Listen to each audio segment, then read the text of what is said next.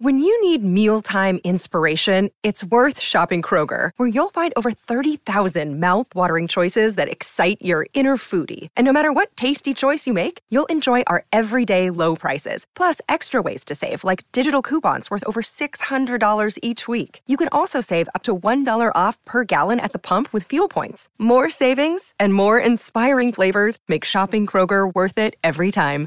Kroger, fresh for everyone. Fuel restrictions apply. Another day is here, and you're ready for it. What to wear? Check. Breakfast, lunch, and dinner? Check. Planning for what's next and how to save for it?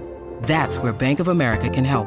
For your financial to-dos, Bank of America has experts ready to help get you closer to your goals.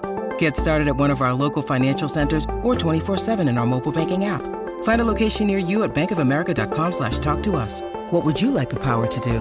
Mobile banking requires downloading the app and is only available for select devices. Message and data rates may apply. Bank of America and a member FDIC. Hello, it is Ryan, and we could all use an extra bright spot in our day, couldn't we? Just to make up for things like sitting in traffic, doing the dishes, counting your steps, you know, all the mundane stuff. That is why I'm such a big fan of Chumba Casino. Chumba Casino has all your favorite social casino style games that you can play for free anytime, anywhere with daily bonuses. That should brighten your day a little. Actually, a lot. So sign up now at chumbacasino.com. That's chumbacasino.com. No purchase necessary. VGW Group. Void were prohibited by law. See terms and conditions. 18 plus.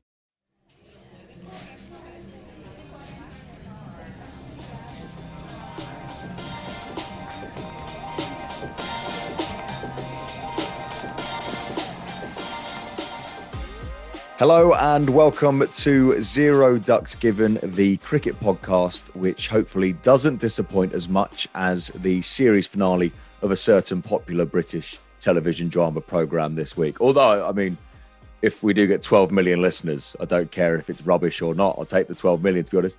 And we are recording this episode on the 4th of May.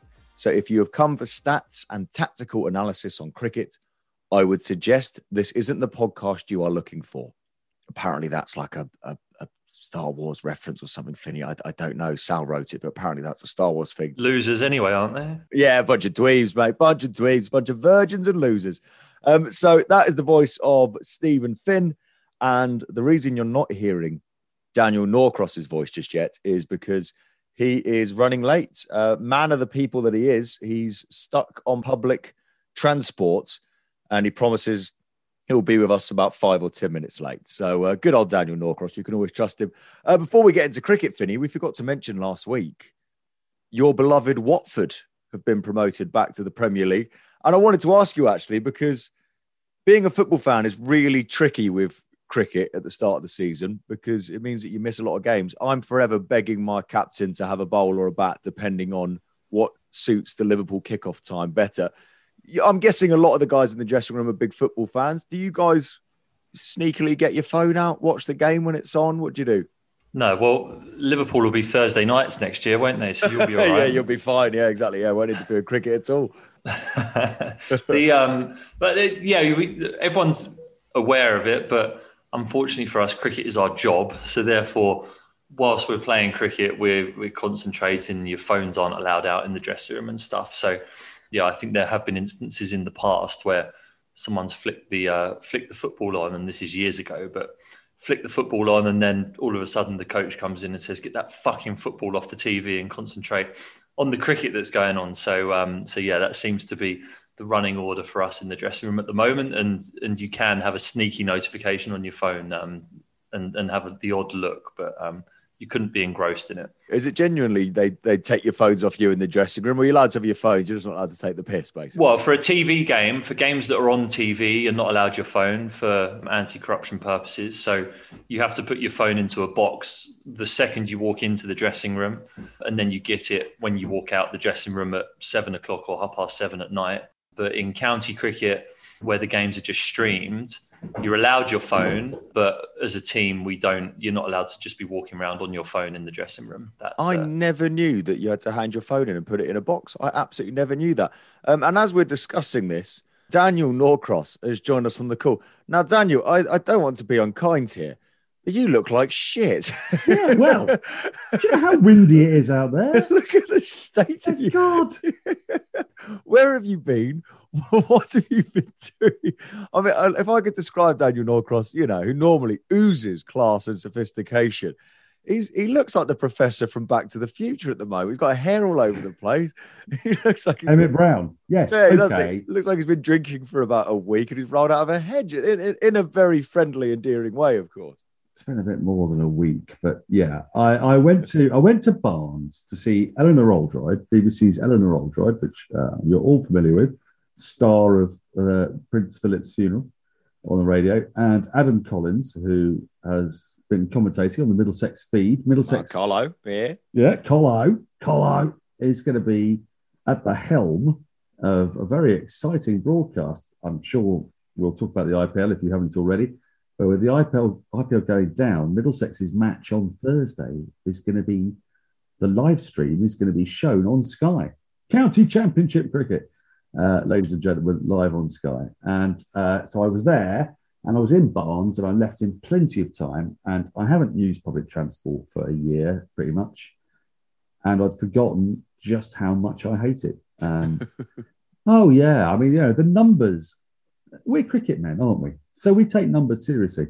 So when a number says something like, you know, 17, 15, you want it to like mean that's the time the train's going to come. Well, half an hour later, it eventually did. So uh, I'm with you late, and I'm very sorry about that. And Well, um, always yeah. had a lovely the wait. afternoon, though. Always worth the wait. Daniel. Um, you know my my dad, who has uh, you know he's been on a few trains in his time for for Channel Five.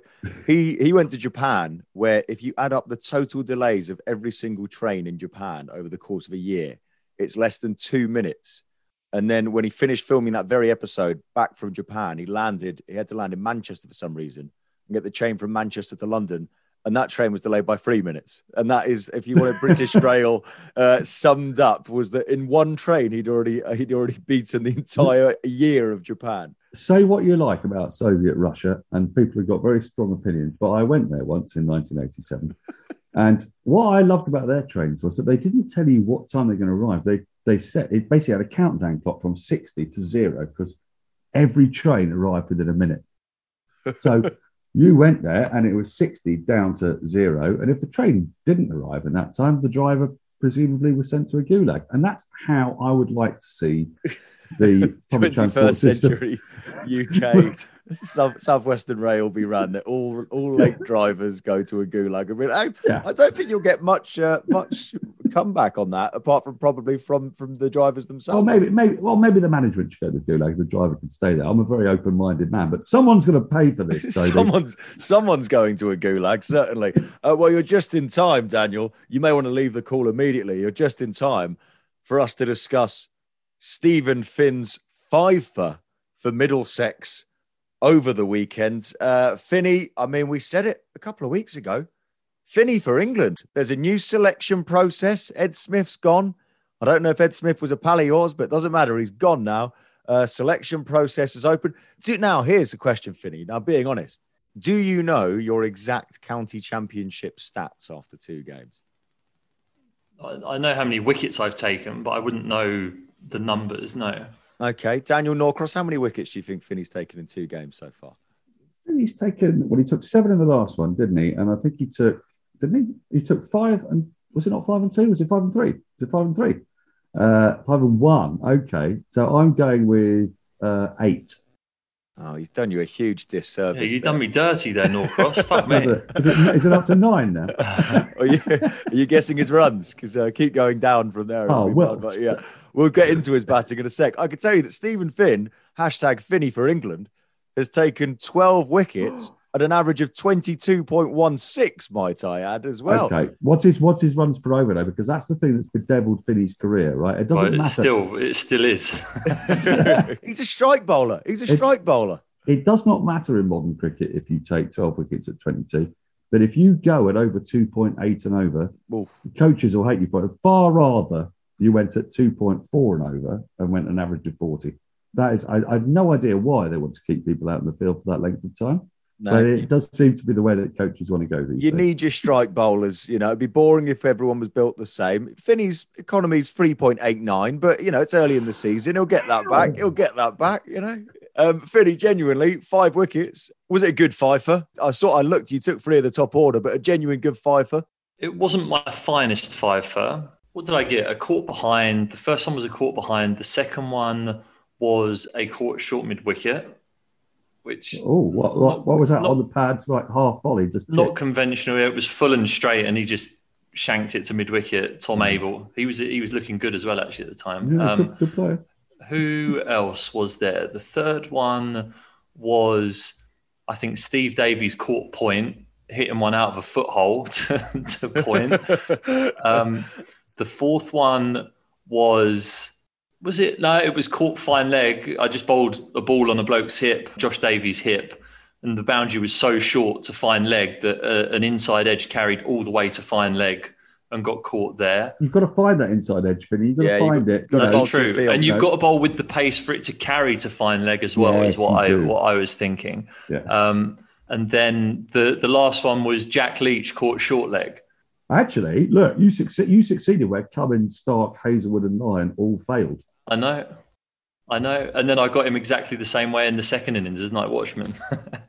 So what was it? Into the into, is it into the ribs? Is that how you bolted? it was yeah, it was Into the ribs? armpit, armpit, Yeah. and he literally just spliced it up to short leg. Yeah, I don't know what the Aussies were doing. I always thought that might be the way to get him out. I don't know why uh, that the idea to get. Well, he looks perfect 10. on on the front foot. Yeah. It's like bowling to a barn door. You can't get through. Why would you bowl a full ball at a number ten? Just just get it into Well, especially ribs. a spin well, bowler. and, yeah, someone who can't bounce you back. So yeah, yeah, exactly. Yeah.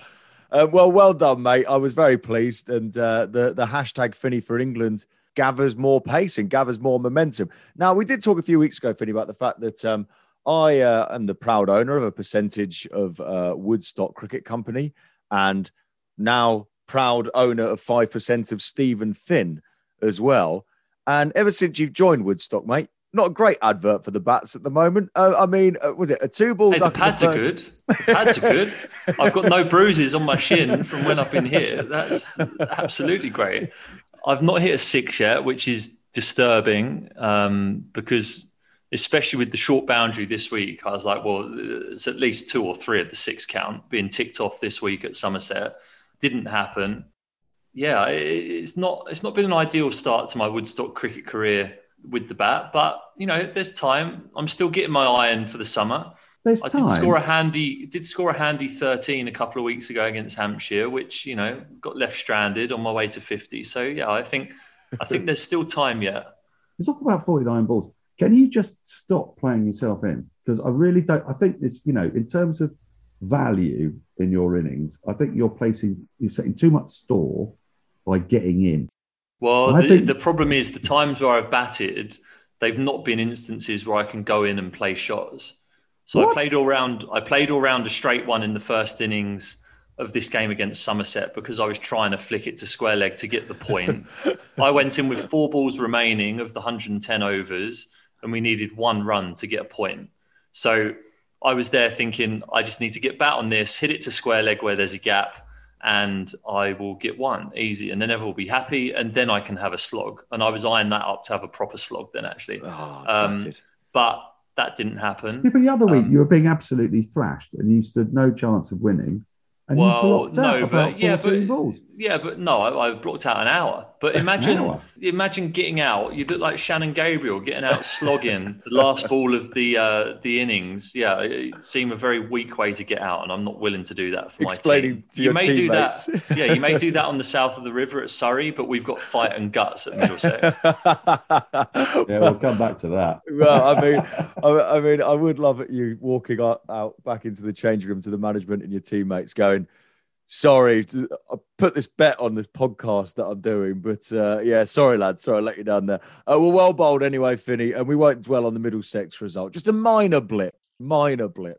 Uh, we'll talk about uh, where do we want to go? Do we want to Well, go to Surrey? Surrey? Let's go the to Surrey Surrey. result? Come on then. So um, I want to talk about this. So Surrey absolutely spanked Hampshire by an innings and 289 runs. Kemar Roach. Kemar Roach. I always think the West Indian Cricket Board played a blinder with him because what they did was they never really played him in white ball cricket so that he didn't end up getting picked up by a load of franchises and basically leaving and going to play a load of white ball cricket. They just stuck him in the test team and didn't let him bowl anywhere else. and he's such a good bowler. They need to do this more often with players.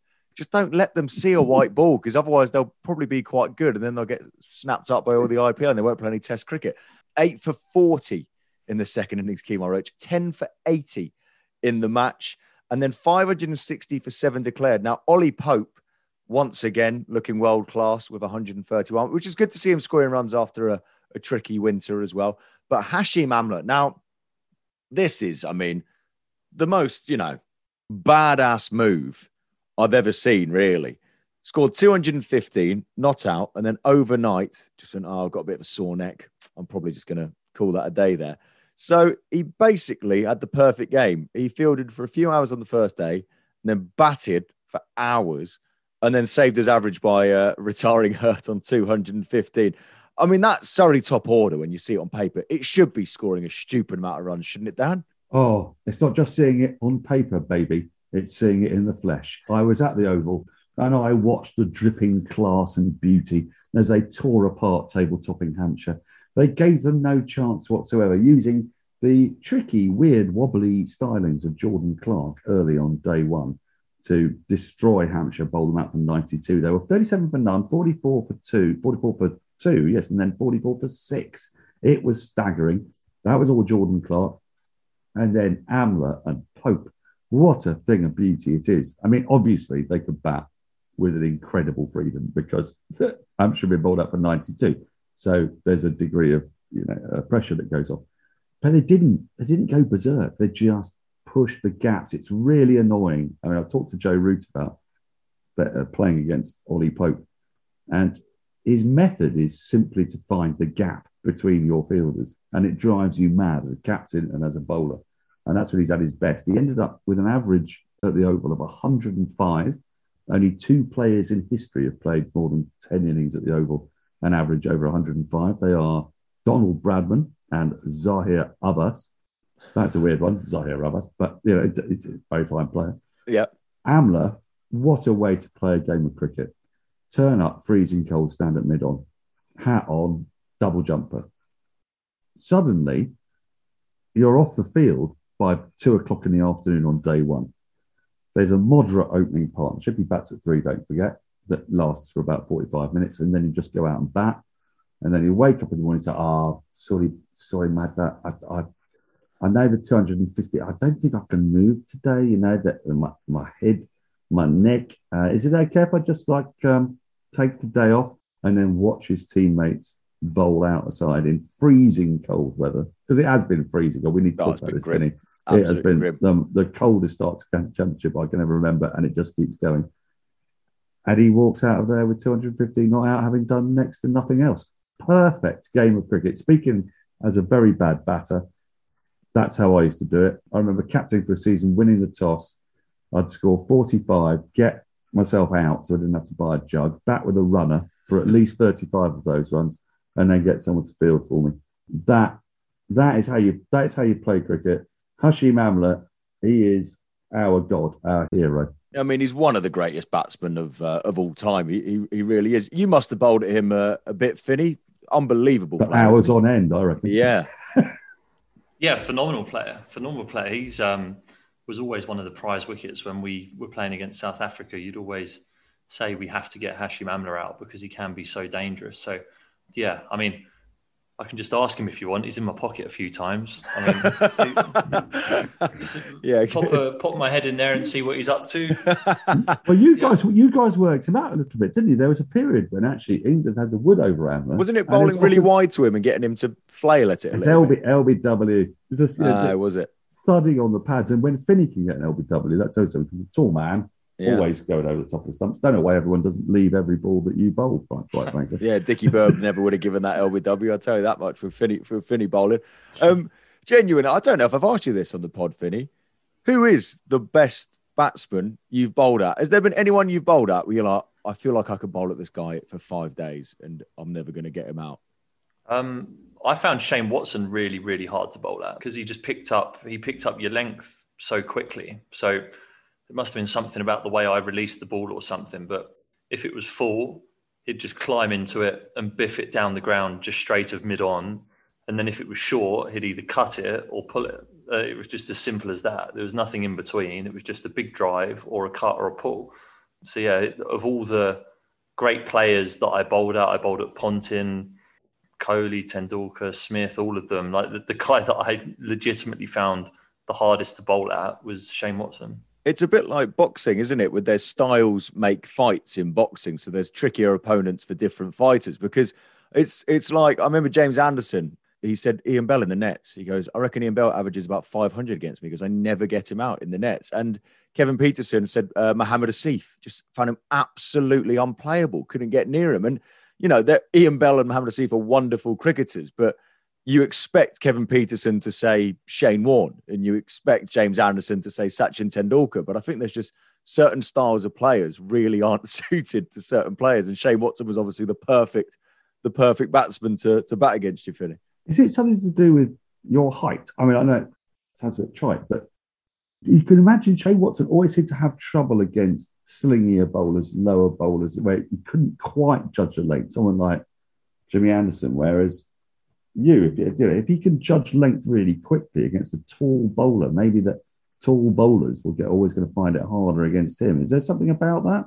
Because you must, yeah, that, yeah, definitely. I think his size matters as well. He's quite, um, he's a big fella. he's a big, imposing bloke, both like big shoulders and tall in height. So his ability to smother a good length from me was big, and then you try and drag your length back a little bit and he's so hot on the short ball, he's then there waiting for it. So yeah, he's. Um, I found him incredibly tricky to bowl at when I bowled at him. Uh, it's, it's, it's, I'm glad I asked that question because you kind of uh, you expect to hear sort of a, a, huge name, and Shane Watson was certainly a great player, but like you say, obviously just the perfect batsman for, for your style of bowling. Now, talking about styles, we need to talk about the best wicket that was taken in the county championship over the weekend. So Kent were absolutely stuffed within two days by Glamorgan, but a man we've already talked about plenty on this podcast. Darren Stevens took another fifer, another Michelle fifer for him. He turned 45 during the game and he took the wicket of the third ranked batsman in the world, the absolute run machine that is Marnus Labuschagne. Now, if you've seen the delivery, it is the plumbest of all LBWs. Marnus Labuschagne walks off as soon as the ball hits him. I mean, Darren Stevens at 45 years old has got no right getting out Marnus Labuschagne. It is um cricket is a surprising leveler that no matter how good a batsman is, any bowler can bowl that ball that's just the perfect delivery at the perfect time. Um, I'm trying to think of great, and Daniel Norcross, you'll be wonderful for this. The great sort of crap bowlers getting good batsmen. Because I remember Michael Vaughan getting Tendulkar. And I remember Ricky Ponting getting Michael Vaughan in 05 at Old Trafford as well. Alastair Cook got somebody burgled down the leg side pretending to be Bob Willis. Are there any great famous upsets of crap bowlers at batsmen you can think of, Daniel? Michael Atherton's only test wicket is not only perhaps, or is it his only? I think it is his only, is Wasim Akram. That's not a bad one, is it? It's not, it's not a bad one. Look, I, I think there's something in this. I heard the Surrey boys talk. I don't know if I mentioned this before. Surrey boys talking last year about the way to play Darren Stevens. Oh, reverse, the order. Reverse order. Yeah, that's it. And, and, I do think that there is a real problem that a really top quality player like mine, and this makes me sound like I'm having a go at Darren Stevens, not at all. But Marnus Labuschagne is setting himself for not that delivery. He doesn't. He doesn't see that delivery in Australia. You don't get that delivery because the pitches don't work like that as well. So Stevo has just basically done yet another top order batter. And I think Kent used him brilliantly because actually, I do think that a number six, number seven, I reckon Adam Rossington could take Stevo apart. But I think Labuschagne will really struggle because they're just they're not triggered for it. They're not ready for it. It's in that weird pace as well, 68 miles an hour. Who the hell bowls at that? I mean, you know, what is that? What is that pace in, in professional cricket? In uh, our cricket, 68 is lovely. It's coming onto the bat. Ooh, we like we, we like the quick bowler, the bowls at 68. Yeah, it's perfect. Yeah. For a pro, it's a bloody nightmare. Yeah, and he's and he's been away playing for Australia all over the world against, you know, some of the best fast bowling in the world. He's genuinely not seen He's not seen the likes no. of Darren Stevens in April, end of May. In, well, in actually, Toby, most of the first division hadn't when Stevo went back up because he applied his trade at Leicester not as a bowler, and it done. Then he started bowling a bit at Kent, and Kent were a yo-yo side. So when they went into the first division, there was always, oh, I don't know if, if Steve will be able to hack it at that level. And the likes of, you know, Phil Salt, who are waiting for an 82 mile per hour ball they can whack to the boundary off the front foot over long off. Don't know what to do with this bastard Dibbly Dobbler at 68. So actually, it worked like a charm.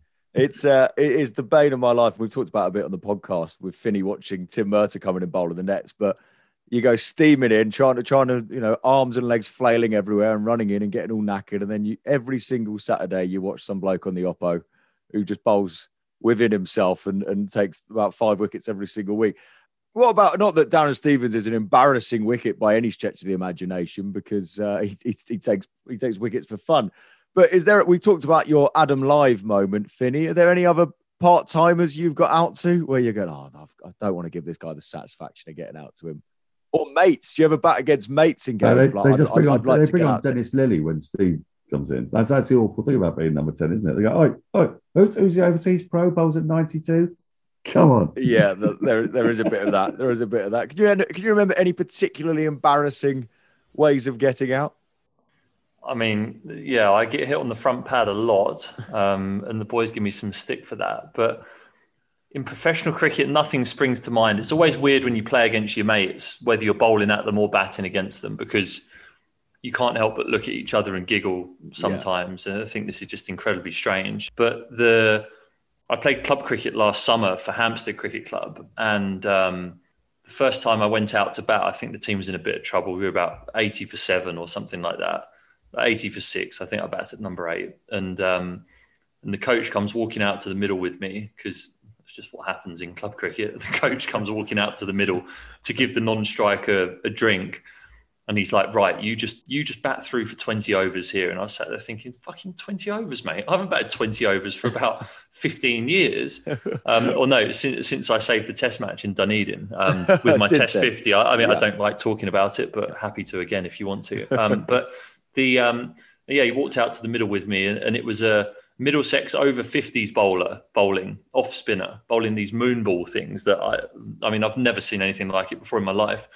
And yeah, first ball, I went back and across to try and run him down to third man just for one, and got an outside edge and and had to walk straight off the pitch and, and had to go and sit next to the coach and, and got berated by the coach of Hampstead Cricket Club for um, for getting out first ball when I should have been the sensible batsman to bat through for 20 overs. So that was pretty embarrassing. Well, there you go. Only 19.5 overs left. Don't worry. I've taken I've taken one one off that total that you needed from me.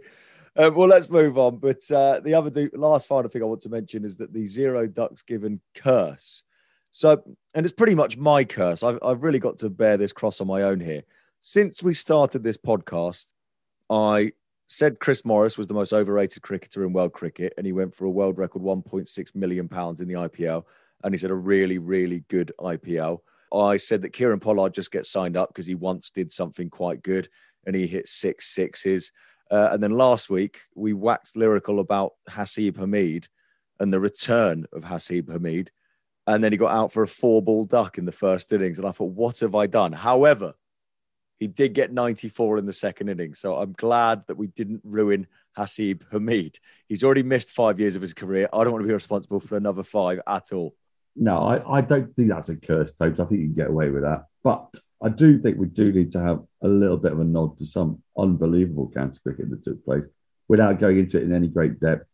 One run win for Yes. Yorkshire. And one of the most exciting things about that, if you are so much of a nerd as I am, that you found yourself toggling through county cricket commentaries and went, oh, that game's exciting. And I tuned in to BBC Yorkshire, BBC Leeds, and, and I got this really thrilling ninth wicket partnership. And then Kerrigan got out. They needed 14 runs to win, and then it started raining. It was just so cricket. It was unbelievable. We were like on the fourth day, 14 to win. Kerrigan gets out in bad light. Then it ends up with a one run, one run loss. The Leicestershire Gloucestershire game was extraordinary. I mean, there have been some amazing games of cricket in this round of the, well, throughout the county championship. I should actually. mention as And well Parnell in that one wicket, Parnell. who, I mean, it's the hope Yeah. that kills you, isn't it? Isn't it? it- There are sometimes when you lose a tight game, You're like, oh, I wish we just lost two hours ago and been put out of our misery. 10 wickets for him, 30, 33 runs before he finally, finally fell on his sword. It was a Brett. It's a Brett Lee moment. It, It know, was. it was. It was a Brett Lee Edgbaston moment, and you saw them shaking hands at the end, and you knew they had been through the same agonies Mm. as those guys at Edgbaston 05. It was a beautiful, beautiful thing to watch. You know, You must have had some one wicket, one run wins, defeats, Finney. Is, is there, and I'm sorry to, to bring back cruel memories, but uh, is there a particular one wicket or a one run defeat in any format, Finney, that, that, that stung? Whether it was the manner in which you lost it or the way you threw a game away or the importance of the game, was there anything in particular that you were like, oh, this, this, this sucks? No, not that I can think of. Um, I mean, I sure, I'm sure there have been along the way, but nothing springs to mind. But the most like nerve wracking one was uh, the uh, Ashes test at Nottinghamshire at Trent Bridge in 2013, when I think we won by, was it nine runs or 13 runs, something like that in the end? Brad Haddin inside edge, and it was and it was done on a done on a DRS, and it was On the review, yeah. tiniest, tiniest, tiniest little hotspot, wasn't it? Yeah. And the technology was still quite new then. So I remember like losing my mind over a DRS decision, making such a such a Yeah. crucial decision.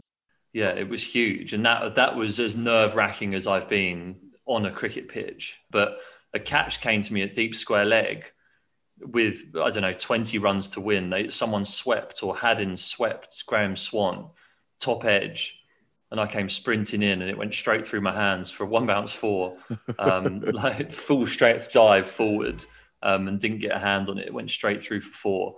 Uh, and yeah, I remember just thinking, I'm lying here. I would just love, I'd fucking love this ground to swallow me up here and just disappear down a crevice and not come back. But then Jimmy Bolt, it was like an off cutter and got the inside edge. And yeah, there's a great photo of us all when that little snicko came up on the um, on the screen. That that was one of the most elated feelings I felt on a cricket pitch. It was amazing. It's that perfect combination of just relief and and ecstasy as well. And I won't go into this here, but on the VAR thing in football, my argument to football fans is if the technology can get right, they will go, "Oh, it's ruined the game. You can't celebrate a goal." And I said, I think the technology's added to atmosphere in, in cricket because if you get take a wicket, you get to celebrate twice. And if you get a wicket overturned, you get to celebrate the, a wicket that you never would have been able to before. So I think it actually adds more celebrations to the game. I'm a big fan of the celebrations in cricket. Uh, sorry, Can I Dan, you were going to say. I just want to ask one question about about that game because in that game, Ashton Agar was clearly out stumped in the first Yeah. innings. He fucked Uh, my test career for a little while actually with that decision. Right. we'll come into it. Let's, Yeah. let's let's have more of that. But essentially, th- th- just the background. He got 98 or or something like that. Lots of people were very upset that he didn't manage to get 100 on his debut, batting low down the order. I thought that he'd burgled the last 75 runs because he was clearly outstumped. As that game goes by, we pundits and fans obsess about that decision. Do you let that go? So, like in that moment, on that last day when it was getting tighter and tighter, were you actually going, yeah, it shouldn't be like this because bloody Ashton Agar got away with 75 runs, so we would be winning this bloody comfortably? Or, no, or I mean afterwards you walk off the field. So when you're out there, you're just immersed in what's going on and the situation that you're in, and that's I think one of the abilities of good sportsmen is to be able to focus your mind on what is actually happening in the present moment as opposed to what's happened before. I mean, you can get caught up sometimes naturally in thinking about what's gone before, but in that situation, you're so intensely concentrating on what's happening, you're not. But when you walk into the dressing room afterwards and you sit there and you think, Jesus, that could have been a lot, lot easier had the third umpire not had a stinker and given him not out. Because it was just, it was one of the most obvious out decisions I've ever seen from a stumping. Um, but then, so consequently, from a selfish point of view, that was the last test match I played for two years. And I'd, I had good figures up until that point in the innings because I'd bowled all right. Uh, and then Brad Haddin at that stage decided to just have a slog against me and hit me all over the place and, and ruin my figures and made it look worse than it was. Um, and because of that, I got dropped for the next test match and then didn't play for two years. So, so who was the third umpire? Marais Erasmus, Maria Reza, let's like well, we're- he's always been a wrong. on Right, let's one. get him on the Yeah. podcast He's actually a lovely, lovely man. he seems delightful. I've got he to is, say. yeah, he's a wonderful man. He is a lovely man. But he made a shit decision that day. Yeah, like whatever happens, you know, we're all big fans of Marais Erasmus. Well, that's the fine margins of sport, isn't it? It was your sliding doors moment, and that drop it, that drop it wherever you were, deep square leg, whatever. That's your Simon Jones moment. But luckily, in both instances, in England win against Australia in the Ashes. Now, uh, let's move on to the IPL. I mentioned it in passing there. Uh, Chris Morris won't be putting on overrated performances anymore because the IPL has been indefinitely suspended. So we discussed this last week and we kind of agreed there was no right or wrong answer because there was pros and cons to both, if you like. However, we did kind of agree last week that it's very different if COVID gets into the IPL bubble and into the IPL camps. And it did happen this week and it has been indefinitely suspended. At the moment, we are purely speculating. By the time you listen to this podcast in a couple of days' time, a final decision ma- might have been made. It feels very unlikely that this tournament can continue and it's going to be a logistical nightmare getting players safely back to their home, which will be the priority if it does get cancelled. Uh, Daniel Norcross, coming to you quickly. First of all, um, the correct decision, I, I assume you'll agree, and and also, can you see this tournament going ahead in any way? It was a correct decision. It had to be done. Uh, five Delhi groundsmen, three CSK staff, um, two players in KKR. Others come out. Amit Mishra today. There are legitimate concerns about the validity of those tests, but that only makes it an impossible bubble to manage.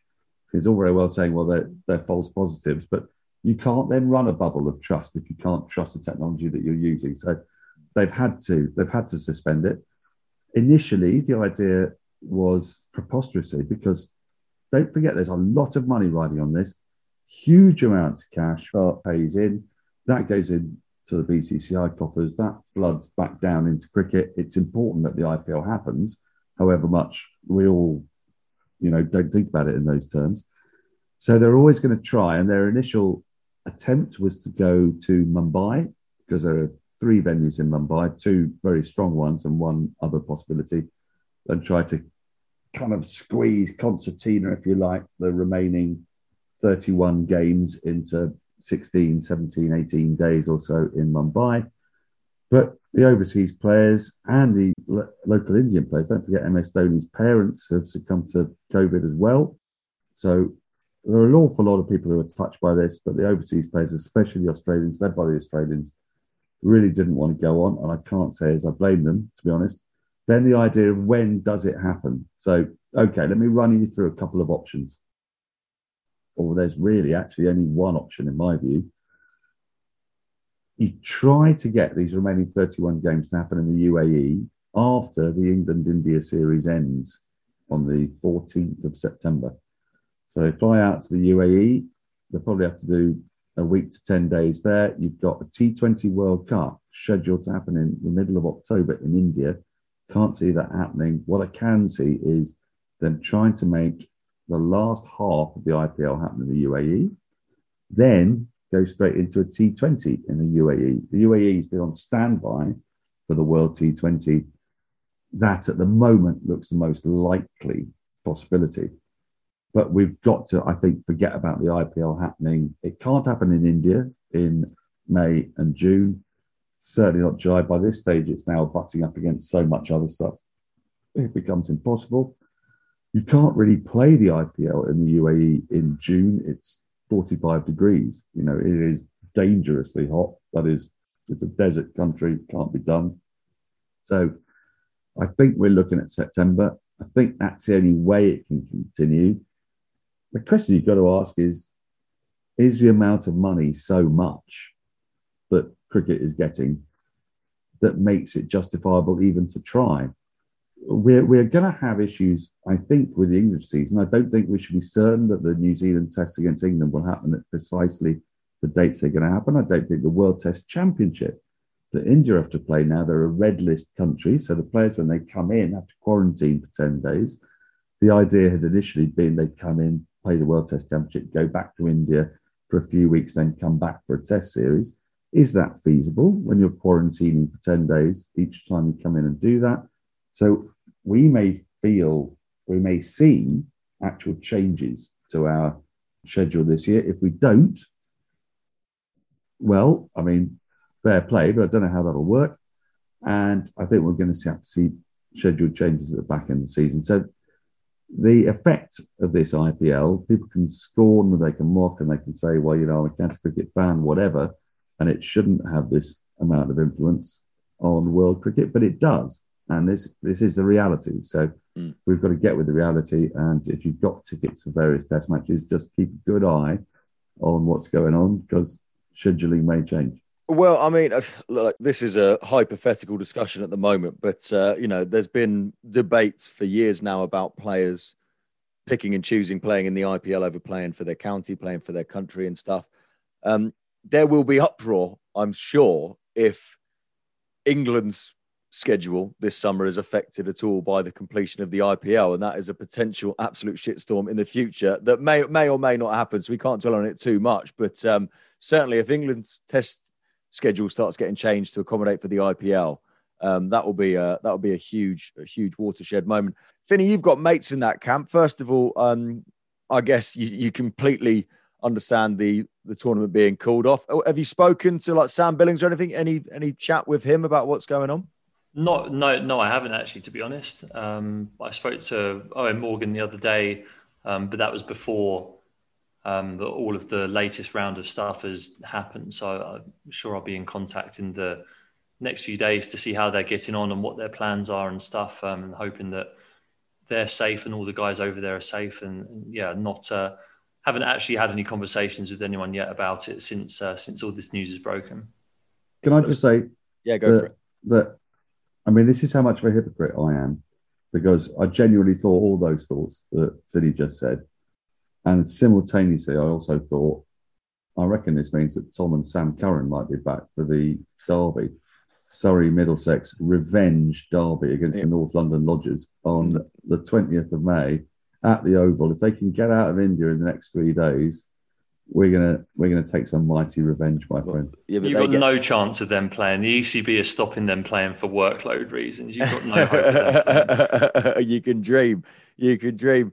I hope that, uh, and everybody at Zero Ducks given hopes that uh, everybody gets home safely, and uh, it feels like common sense has prevailed as well. Like you say, if the schedule's very tricky, England begin their test series with New Zealand in four weeks. By the way, as an aside, so bloody excited about that. I can't wait for a bit of test cricket in this country. So if the players that are playing in the IPL, the Kiwis, go back to New Zealand, they have to do 14 days quarantining there.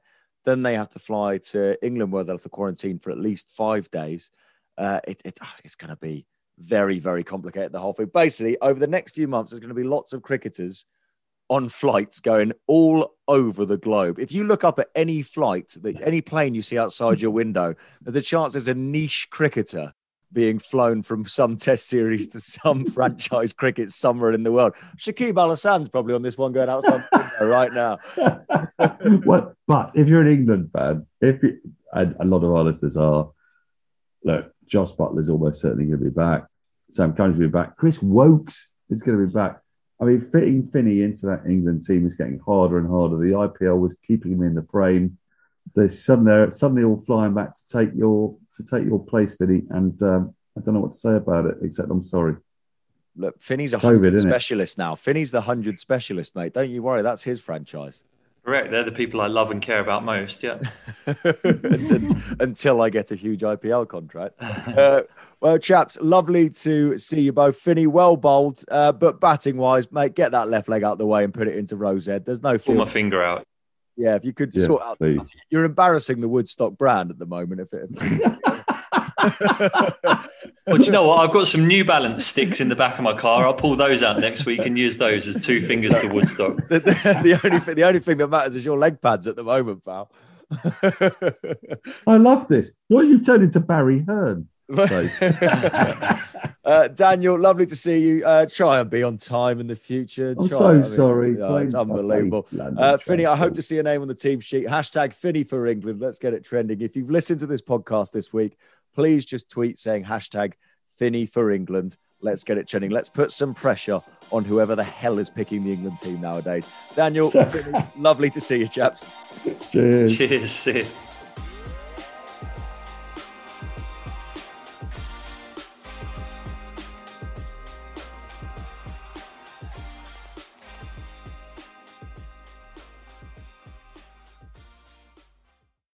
Sports Social Podcast Network.